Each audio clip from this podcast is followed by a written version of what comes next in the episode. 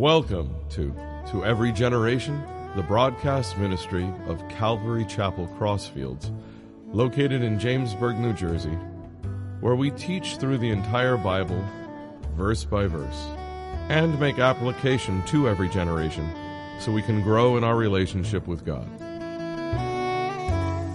Please open your Bibles to Job chapter 7. And even though we just got together in this teaching a couple weeks ago, I always like to give a little bit of a recap because it's usually a little bit of time between the teachings. The last time we saw Job's suffering really express itself in his conversation with his friends, especially Eliphaz, who really... a lot of the counsel that he gave to Job was not very helpful. And so we see Job here in his complaining about that to Eliphaz. And they really didn't relieve his anguish at all so far as we see in this the conversations that he has with them. But we also generally get a better understanding of the role of empathy in our lives and in the lives of our loved ones.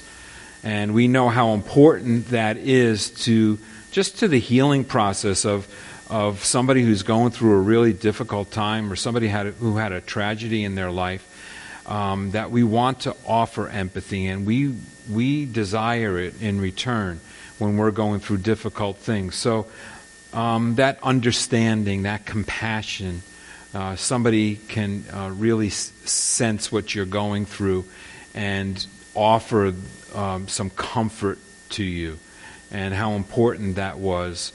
We didn't see that really in what Job's friends brought to him, and we knew that there was something off, there was something missing. We also saw Job really perplexed and questioning God and wondering why it seemed like God was so unkind and unfair to him in his dealings with Job. Remember, and we're going to talk about this throughout the book, remember Job doesn't have the Word of God, the revelation of the Word to bring into his sufferings. We do. And we still question God. We still question His ways. And so I think before we question Job, realize that he didn't have all of that. You know, he had whatever revelation God gave to him, and then he had these conversations, as we'll see later in the book, with God to kind of get clarity in those kinds of things. But we question too. We question God. We're enlightened, right? In the 21st century, we have all this technology and all this understanding and knowledge, and yet we still can question those things. And we see Job's emotions kind of laid bare before us in this book. We see, just his mindset. And a lot of times is just really he's depressed, and we see that the Bible does not shelter us from that, and I think that's good. I think it's good that we see that people suffer, and that their emotions just sometimes are just laid out there. And when we go through a difficult thing, we know how we feel, and our emotions sometimes can do that same thing. But we also see kind of Job's worldview, and it does change throughout this book. But we see kind of where he's at right now, and how his worldview and his view of God affected his response to his own plight. And again, like Job, all of us look at this world and look at God in the midst of our circumstances and the events and the trials that we go through different lenses. And that can also change over time. we can grow and we can learn, and so the way we look at God, the way we look at the world, and how God interacts with us in the midst of our trials, especially, we see in different ways.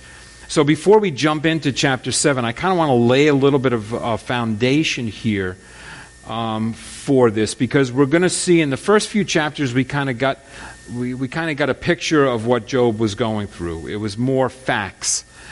Now we're starting to see more of in his heart, in Job's heart, in his innermost being, and we also see his friends and how they interact. So I think it's more of a relational thing now as we go through the rest of this book. So I think it's important for us to lay a foundation here. And I'm just going to take about 5 minutes to do that. And it may seem complicated, and it is still to me, but I'm going to try to lay something out here for us to grab onto and take with us throughout the rest of this book. So, depending on how we see God and how God responds, or how we view His response to the things in our life, and especially in the context of our day-to-day struggle, it will change the way we see the world. It will change the way we see our circumstances. And there are probably many different ways to look at this, but three that I'm going to touch on now is fatalism, chance, and predestination. Three things. And I kind of got a little bit of this based on some research I was doing on the internet, and gotquestions.org actually breaks this down a little bit. And we sometimes we'll mention that website, and it seems to be pretty solid, very balanced, a little bit leaning more on the conservative side. So it seems to go along with our basic philosophy here at Calvary Chapel. So first, fatalism. So fatalism teaches that there's an aimless, impersonal force over which no one has control, not even God, and that events are kind of swept along like the rapids by this blind, purposeless power. And there's nothing that anybody can do about it. And everything just happens. And today, I know some people might call that the universe. If you hear sometimes people will say, "Oh, the universe guided me to this job or to this place to live or whatever," and we know that view kind of takes God completely out of the equation when it comes to the events of our life. It also does something very interesting, which is why I think a lot of people lean in this way. It takes personal responsibility out of the equation also. Fatalism really is the true philosophical cop-out, and we see that expressed in the Bible through a few different people. Solomon had that viewpoint at times, as we read through, especially Ecclesiastes, which we did a study on last year. Job also has this worldview, this viewpoint of fatalism, various times recorded throughout this book. So that's one thing. Then the other thing that we look at, the second one would be chance or fortune. And it's basically just things just happen luckily, without any rhyme or reason. And in this worldview, God can foresee what will happen, but that's it. Everything depends basically on mere luck. And if somebody advocates this worldview, you may ask them why or how things come to pass, and he'll say, it just happened. It just by chance. Nobody really knows. And it seems like at times, and even in times in this chapter, we see Job in this worldview. He believes God exists, but he's not really able to take control of the events or direct events in his life. And in Job's mind, of course, going through all this suffering, he figures, well, if God could, then he wouldn't find himself in this awful state of affairs. So we can understand where Job is coming from when he has this type of worldview. And I think I know that Job and others like him, and even today, sometimes we have this.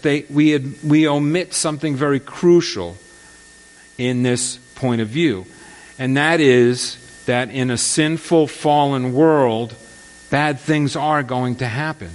Sometimes God may intervene. Now, we may not even see it. You know, it might be that car accident that we didn't get into that happened just before us, a few seconds before. And it may have been God's hand on that, stepping in and intervening.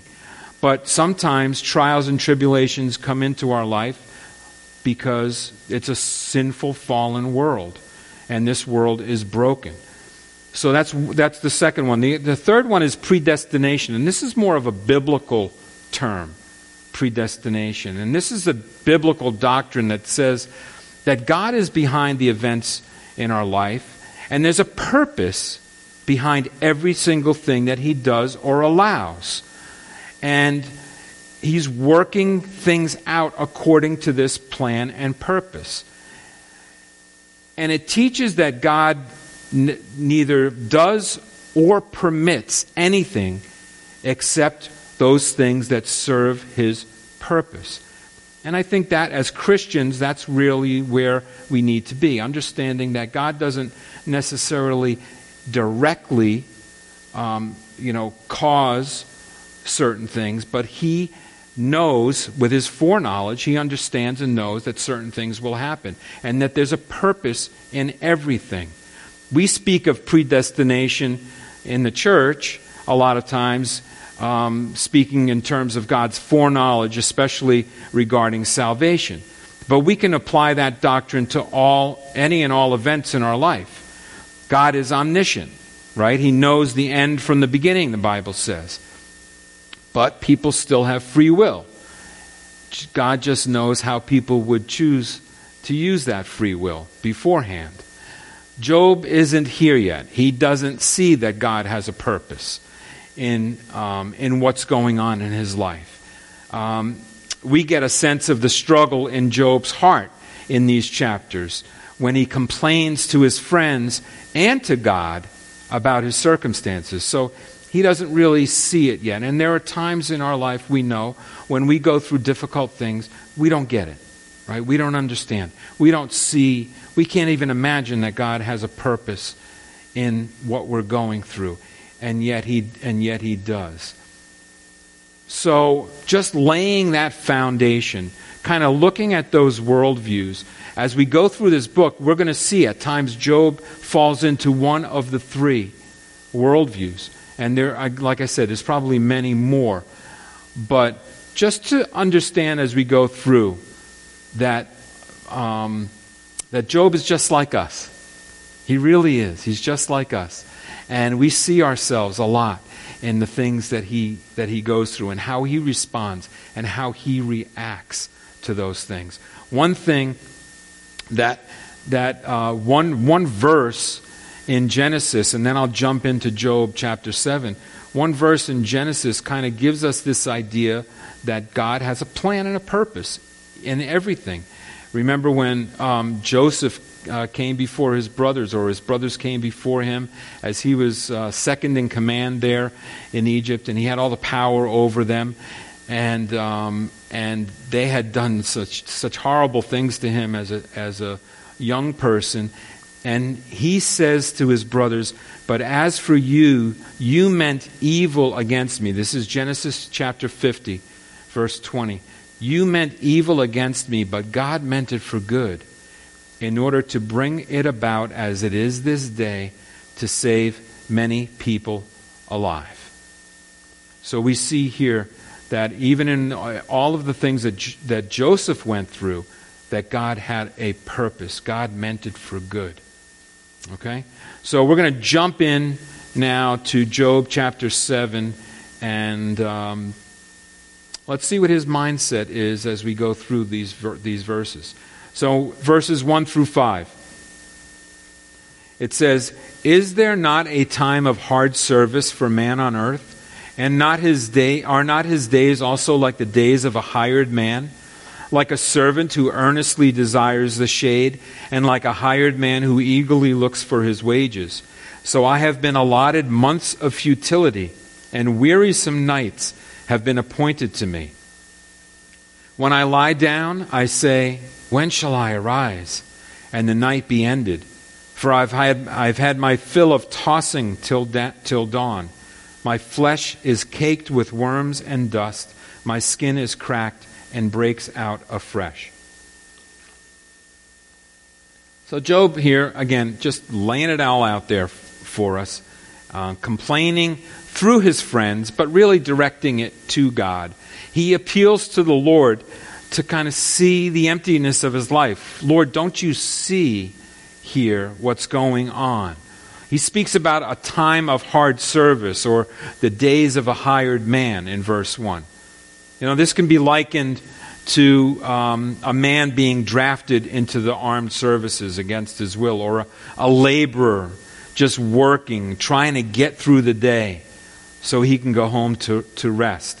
And he sees really no significance in his daily drudgery, Job.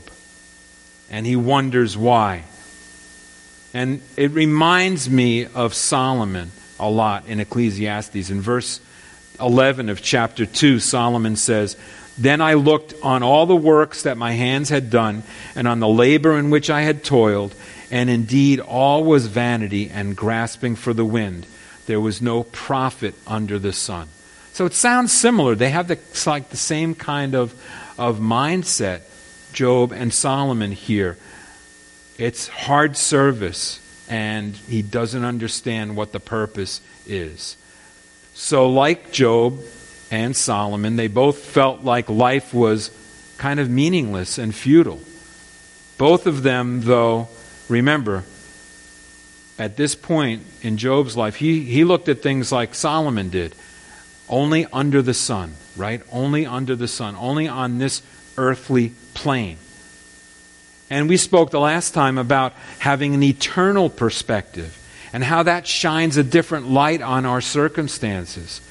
You know, life can seem like a drudgery unless we have a purpose in this life beyond ourselves. And the fact of the matter is, God has a purpose for us. We just need to step into that which He has already. From the foundation of the world, He's determined a plan and a purpose for each of our lives. Trials can seem overwhelming, right? We all know.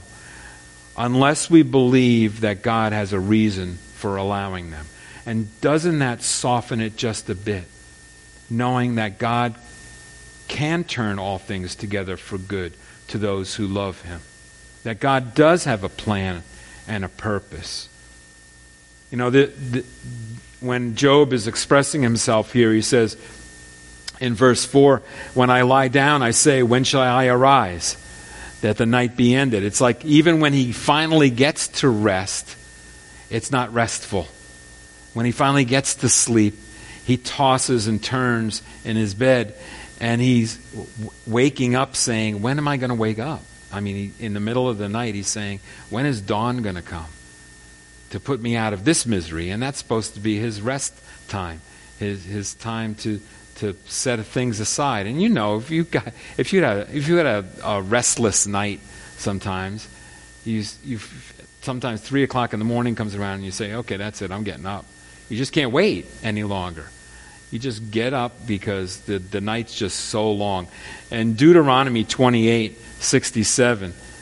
This is God is pronouncing judgment on the nation for their disobedience, and for them, life was meaningless and empty. Just a series of difficult days, longing for them to end, and sleepless nights, desiring for the morning to finally come. And in Deuteronomy 28:67, It expresses similar things to what Job was saying. In the morning you shall say, "Oh, that it were evening. Your day is long. your days of drudgery. You can't wait for it to be over. And at evening you shall say, oh, that it were morning, because of the fear which terrifies your heart, you know, whether it's just nightmares or just the restless sleep, and because the sight which your eyes shall see. Job was feeling this same thing. His life, he felt like his life was dry and thirsty. And to him, it seemed like God didn't care.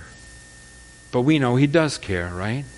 We know that when our perspective is one of trust and faith, even when we don't see Him working in our life, or when we're waiting for Him to deliver us out of a trial or through a trial, we know that we can trust in Him. We know He cares for us.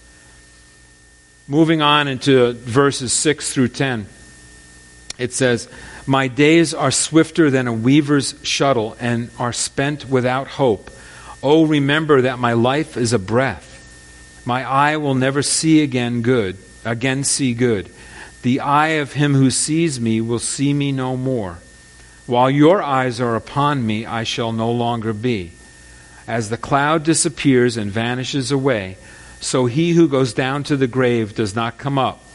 He shall never return to his house, nor shall his place know him anymore. So, again, Job is kind of going back and forth here. It seems like he's contradicting himself. Remember, he's in anguish. He's in pain. He's kind of throwing out all of his feelings and emotions. And sometimes they tend to contradict one another. The first couple of verses, he was saying, oh, the days are so long. And the nights are so long. In these verses, it says here, my days are swifter than a weaver's shuttle. Remember, my life is a breath. So it sounds like he's back and forth. I really think that the anguish of his circumstances are just causing him just not to think straight. It says here, he couldn't wait for his labor to come to an end and his sleepless nights to be over. The first few verses, here he's saying that he feels like it's going by quickly. Life is just flying by. But what he's really saying here is it's going by without any meaning or significance. And you know, sometimes life goes by fast, but if there's something significant in your life, if there's something meaningful, if there's a purpose in your life, it may go by fast, but it will seem really fulfilling to you. And I think that's really where Job is at. He feels like there's nothing fruitful, nothing fulfilling in his life. And so it's just flying by. And verse 9 here kind of gives us another insight into Job's mindset and Job's limited understanding. Remember, he was probably around at the same time as Abraham was, and they had a very limited understanding, especially of the afterlife. And you know, he speaks about that here. He, as the cloud disappears and vanishes away, so he who goes down to the grave does not come up. Sounds like he's speaking more of like annihilation than it is of an afterlife. And that's kind of a some religions actually promote that, especially for unbelievers, that the unbelievers are annihilated, they don't suffer in hell, and the believers will go on to live in eternity with God. And it seems like Job isn't even sure if he's one of the good or not here, but he's saying the cloud disappears and vanishes away, so when I die, that's it, I'm done. But it's a limited, remember, he's got a limited understanding of the afterlife. Just like all of those in the ancient times. And, you know, we still have a lot of questions about the afterlife. And I know Pastor Joe, I think, mentioned Randy Alcorn's book, Heaven. Yeah, and we actually have a copy in the library if anyone wants to borrow it. I'm going through it now again just to see all the beauty that we don't understand in the afterlife. And a lot of people say, "Oh, we can never understand. We can never grasp it." But there's a lot of scripture that gives us a great picture of what it's really like. And I think it really would be worth it for you to take a look at that book, because he really breaks it down scripturally. They didn't have that back then. They didn't have that, the fullness of the revelation. So you'll look at a lot of the Old Testament books, and many of them will just have this limited, very limited view. Even David in the Psalms has a limited view of the afterlife. But we know that God has something planned glorious for us who are in Christ. Amen? Presence in eternal presence with God.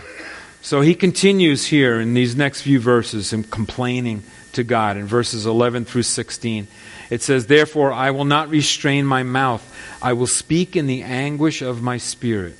I will complain in the bitterness of my soul. Am I a sea or a sea serpent that you set a guard over me? When I say, my bed will comfort me, my couch will ease my complaint, then you scare me with dreams and terrify me with visions, so that my soul chooses strangling and death rather than my body. I loathe my life. I would not live forever. Let me alone, for my days are but a breath." He's all over the place here. And he's saying, God, let me alone. I can't take anymore. And he says in verse 11, "I will not restrain my mouth. I will speak in the anguish of my spirit." I think we can learn from this. I think there are some times that we need to just, whether we say it out loud to others or believe it in our hearts, I think we need to take a check sometimes when we're going through a really difficult time, a trial, a tragedy, whatever it happens to be, that we don't speak too swiftly, too quickly about what's going on. People say that after a tragedy or maybe the death of a spouse or something, not to make any decisions for a year. Let things settle in so that you don't do things in a rash way, that you might regret later on. And I think Job here, he says, I won't restrain my mouth. I think it's a lesson for us not to do that. Not to do that. To be more thoughtful, to seek the Lord in those things, because we don't always understand it. He's crying out. He's using words like anguish and bitterness to describe the state he finds himself in. And he says here, God is treating me like I'm some type of a dangerous sea serpent or even the sea. He says, am I a sea or a sea serpent? So he says both of them can be dangerous at times. Both of them need to be watched over. When there's a storm approaching, you go on the Weather Channel and they watch the storm, and they every 5 minutes they give you an update. You watch those things. You watch those dangerous things because you want to be prepared. He says here, God is looking over him like he's dangerous. Why, God, are you hovering over me? Why are you watching me so closely? He doesn't feel the love of God here. And that's I feel for Job. I really do. In this, Job is comparing himself to a raging sea in the middle of a storm that needs to be constantly monitored. It reminds me of David's beautiful Psalm 139, which speaks about the intimacy of our relationship with the Lord. And it says in verse 7 of that psalm, "Where can I go from your spirit? Or where can I flee from your presence?" If you say that verse in another way, it sounds like you're desperate. God, where can I go from your spirit? Where can I flee from your presence? It's like you're trying to get away from God, right? But David, I think, was speaking here of the intimacy of God's relationship with us. God, you're with me all the time. How comforting that is. Where could I go from your Spirit? Where could I flee from your presence? Thank you, Lord. There's nowhere that I can go that you're not with me. Isn't that beautiful? It just depends on how you look at it or how you say it. That verse should reassure us that God is always with us. Some look at that verse with fear. Ooh, I can't get away from God. He knows everything. We shouldn't look at that. We'll look at God's relationship with us in that way. Right? We should look at it as a comforting thing. The security that we have in a relationship with a loving God. Job here, as he's going down, he has several more questions for God. And I think a lot of us probably have said one time or another, when I get to heaven, I'm going to ask God such and such, or I don't really think we're going to. I think for a lot of reasons. I think one of the reasons is that it won't matter at that point. Another reason is that the Bible is very clear that we're going to know things in eternity that we don't know now. In 1 Corinthians 13:12, Paul speaks about this. He says, "For now we see in a mirror dimly, but then face to face. Now I know in part, but then I shall know just as I am known." That's reassuring. Now we won't get all the answers on this side of eternity, right? But we will know all things that are necessary in eternity. In 1 John 3:2, just to know that he wants us to know everything that we need to. And it says, "Beloved, now we are children of God, and it has not yet been revealed what we shall be, but we know that when he is revealed, we shall be like him, for we shall see him as he is." When we are with Jesus, we will know everything that we need to know. God will not leave us stranded in those questions that we have now, like that Job is asking, or that anybody asks. We won't have those questions. He asks in verse 17 and 18, kind of wondering why God even considers him. He says, "What is man that you should exalt him? That you should set your heart on him? That you should visit him every morning and test him every moment? Why do you consider me, God? Who am I? Who are we?" I think, it reminds me, David asked a similar question in the Psalms a couple of times. He said in Psalm 8, verse 4, "What is man that you're mindful of him? And the son of man that you visit him?" I think both of these instances, Job and David, and we too, can recognize our relative insignificance, especially compared with God's majesty, right? Yet God sees us differently. We may say, "God, what do you see in me? Why do you consider me? Why do you think of me?" He has the hairs on our head numbered. He keeps our tears in a bottle. He knows us so intimately. Why? We might question that. But God sees us differently than that, which is beautiful. Because when we're in Christ, we're what? We're a new creation, right? 2 Corinthians 5:17 tells us, "If anyone is in Christ, he's a new creation. Old things have passed away. Behold, all things have become new." God sees us cleansed and new when we're born again. He sees us righteous. 2 Corinthians 5:21, "For he made him," Jesus, "who knew no sin, to be sin for us, that we might become the righteousness of God in him." In Christ, God sees us righteous. Not because we are righteous in and of ourselves, but because he has exchanged his righteousness for our sin. How awesome is that? See, God sees us differently. God sees us as his children for those who believe. Right? John 1:12 says, "But as many as received him, to them he gave the right to become children of God, to those who believe in his name." That's an intimacy of relationship. And that's a love that as a parent, you know. You love your kids. So that's something that's how God sees us. Like Job, we don't always see that. We don't always realize it. We don't recognize it all the time.